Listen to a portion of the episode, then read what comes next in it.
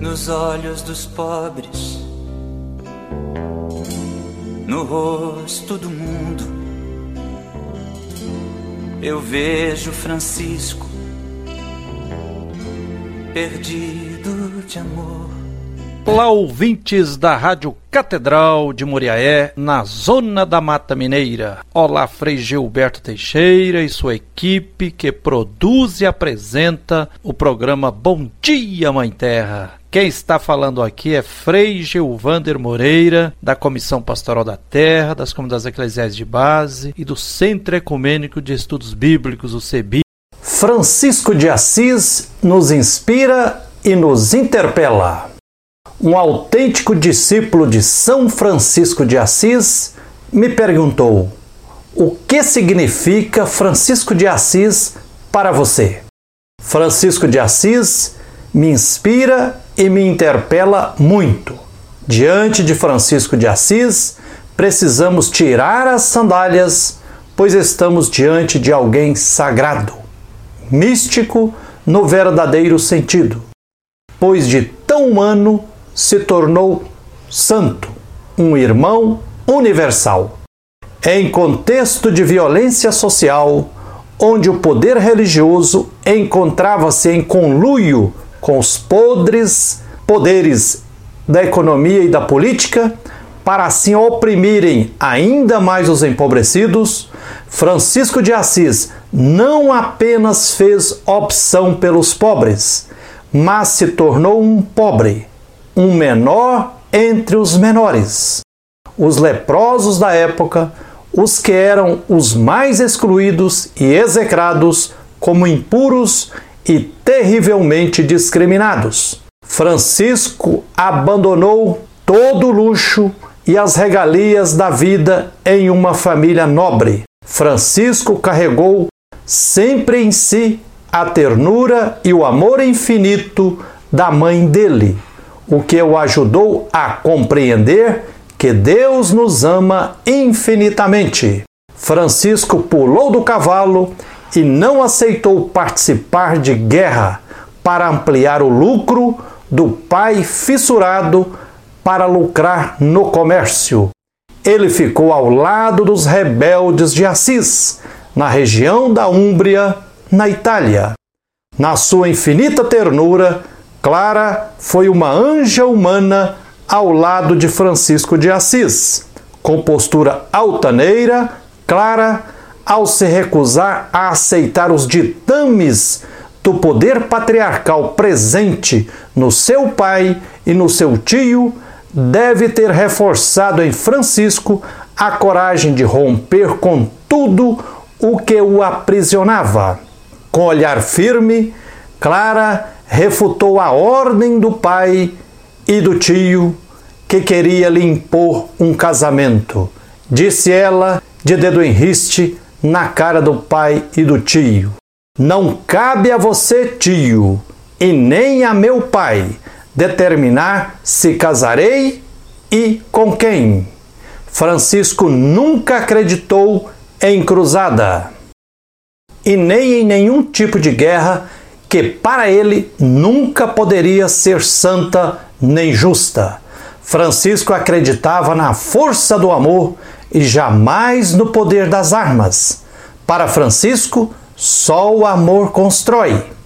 Francisco teve a grandeza humana de romper com seu pai patriarcal e autoritário, adepto do mercado idolatrado e da escravidão, a tal ponto que chegou a amarrar o próprio filho Francisco com correntes em um tronco.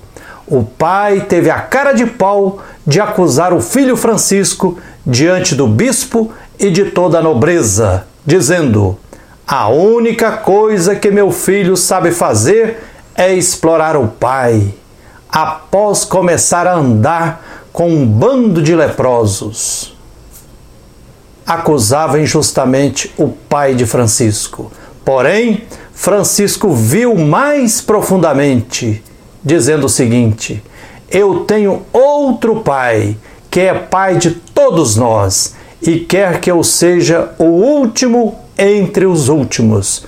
Por isso renuncio a todos os meus direitos sobre seu nome e sobre seus bens. Que maravilha de postura! Francisco abriu mão do status, do prestígio e do poder, do luxo, da nobreza e da herança. Aliás, herança é uma das armas de reprodução da desigualdade social em uma sociedade capitalista. No mínimo, o imposto sobre herança deveria ter uma alíquota de 50% e ser destinado às áreas sociais para melhorar a vida do povo empobrecido. O justo seria a herança ser partilhada entre todos os filhos e filhas, ou seja, com toda a sociedade, e não apenas com os filhos de uma família nuclear. No início do século XIII, em contexto religioso de negação do ensinamento e da praxis de Jesus revolucionário, Francisco de Assis se apaixonou pelo Evangelho de Jesus Cristo e tornou-se um feliz caminhante, pobre, humilde, aflito por consolar os aflitos, faminto e sedento de justiça, misericordioso, puro de coração, construtor de paz, perseguido por causa da justiça, insultado, caluniado e por isso feliz e contente. Francisco seguiu à risca o evangelho que diz: Vá, venda tudo o que tem, dê o dinheiro aos pobres, venha e siga-me. Foi para onde ninguém queria ir, para o meio dos leprosos, passou a viver com eles, melhor dizendo, passou a conviver com eles, os abraçava e os beijava. Dormiu em pocilga, chiqueiro, inclusive. Esse exemplo de Francisco de Assis foi vivenciado por Che Guevara, argentino, médico e revolucionário imprescindível, que, quando percorria a América afrolatíndia, chegando a um leprosário na selva amazônica, foi advertido pela freira responsável para não entrar em contato com os leprosos, a não ser com luvas para evitar contágio. No entanto, Che Guevara achava que não podia obedecer às ordens da irmã, pois não queria que a sua atitude de prevenção aumentasse neles o sentimento de exclusão. Por isso, de noite, sem luvas, ele ia e abraçava os leprosos e os acolhia como irmãos. Estes choravam de emoção, porque Che Guevara os respeitava como gente. Não houve nenhum contágio, pelo contrário, melhorou o ambiente que se tornou mais fraterno e por isso mesmo mais cristão. Francisco dizia: lepra, minha melhor mestra. Assim como Jesus de Nazaré, Francisco de Assis convivia com as pessoas impuras, excluídas e marginalizadas. Para Francisco de Assis, fé em Deus exigia fé em si mesmo e fé na força espiritual dos violentados da história e fé na natureza, que é sagrada. No meio de tantas injustiças, Francisco de Assis ouviu o mais profundo da mensagem divina que ele dizia: Agora, vá, Francisco, e restaure minha casa que está em ruínas. Mais do que uma igrejinha local, o que estava em ruínas era a igreja acompliciada a podres poderes da política e da economia. Francisco descobriu que para ser fiel ao chamado de Deus, precisava estar junto aos leprosos. Dizia ele: Somos todos leprosos, mesmo escondendo nossas chagas. Deus nos ama tanto, mãe, apesar de nossas chagas, que se doou a nós na cruz, nos mostrando todas suas chagas. É preciso recordar que o hábito usado por Francisco era a roupa dos leprosos, dos irmãos em situação de rua, era roupa de saco, a chita da época. Muito diferente do hábito franciscano ou carmelita de hoje, que pode soar como status. Francisco e seus irmãos maltrapilhos foram expulsos do seu território. Não queremos você, Francisco, e este bando de maltrapilhos em nossas terras. Ameaçavam os cavaleiros do poder repressor. Um cardeal, tipo o grande inquisidor de Dostoiévski, tentou dificultar o acesso de Francisco de Assis e seus irmãos ao Papa, alegando: quatro maltrapilhos? Sua Santidade não perderá tempo com esses quatro maltrapilhos. Mas graças a Deus, o Papa da época teve a sensibilidade, recebeu e reconheceu a legitimidade da regra de vida de São Francisco, que tinha como base o Evangelho de Jesus Cristo. Francisco de Assis dizia: Se ninguém estiver disposto a dar o primeiro passo e se ninguém tiver a coragem de perdoar, essa guerra não acabará.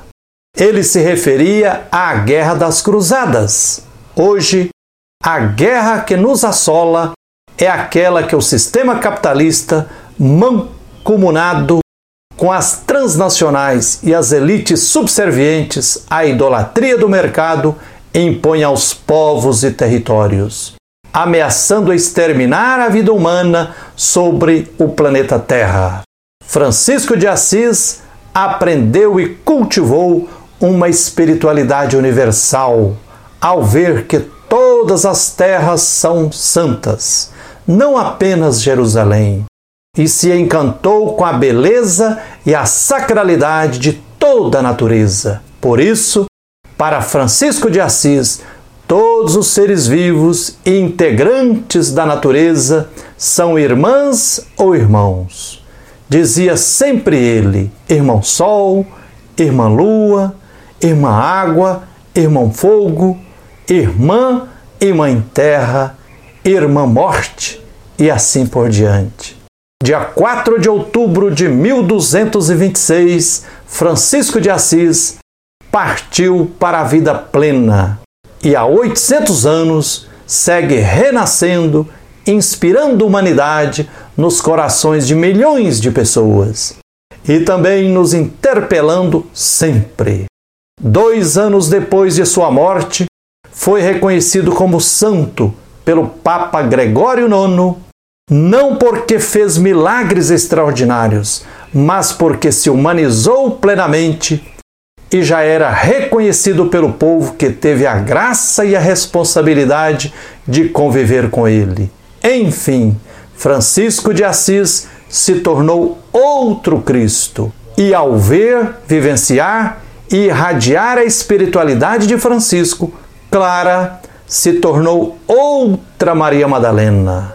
Por isso e muito mais, Jorge Bergoglio, ao ser escolhido Papa, preferiu que fosse chamado de Papa Francisco. É isso aí. Isso é um pouco do muito que significa São Francisco de Assis para mim. Um abraço terno de Frei Gilvander.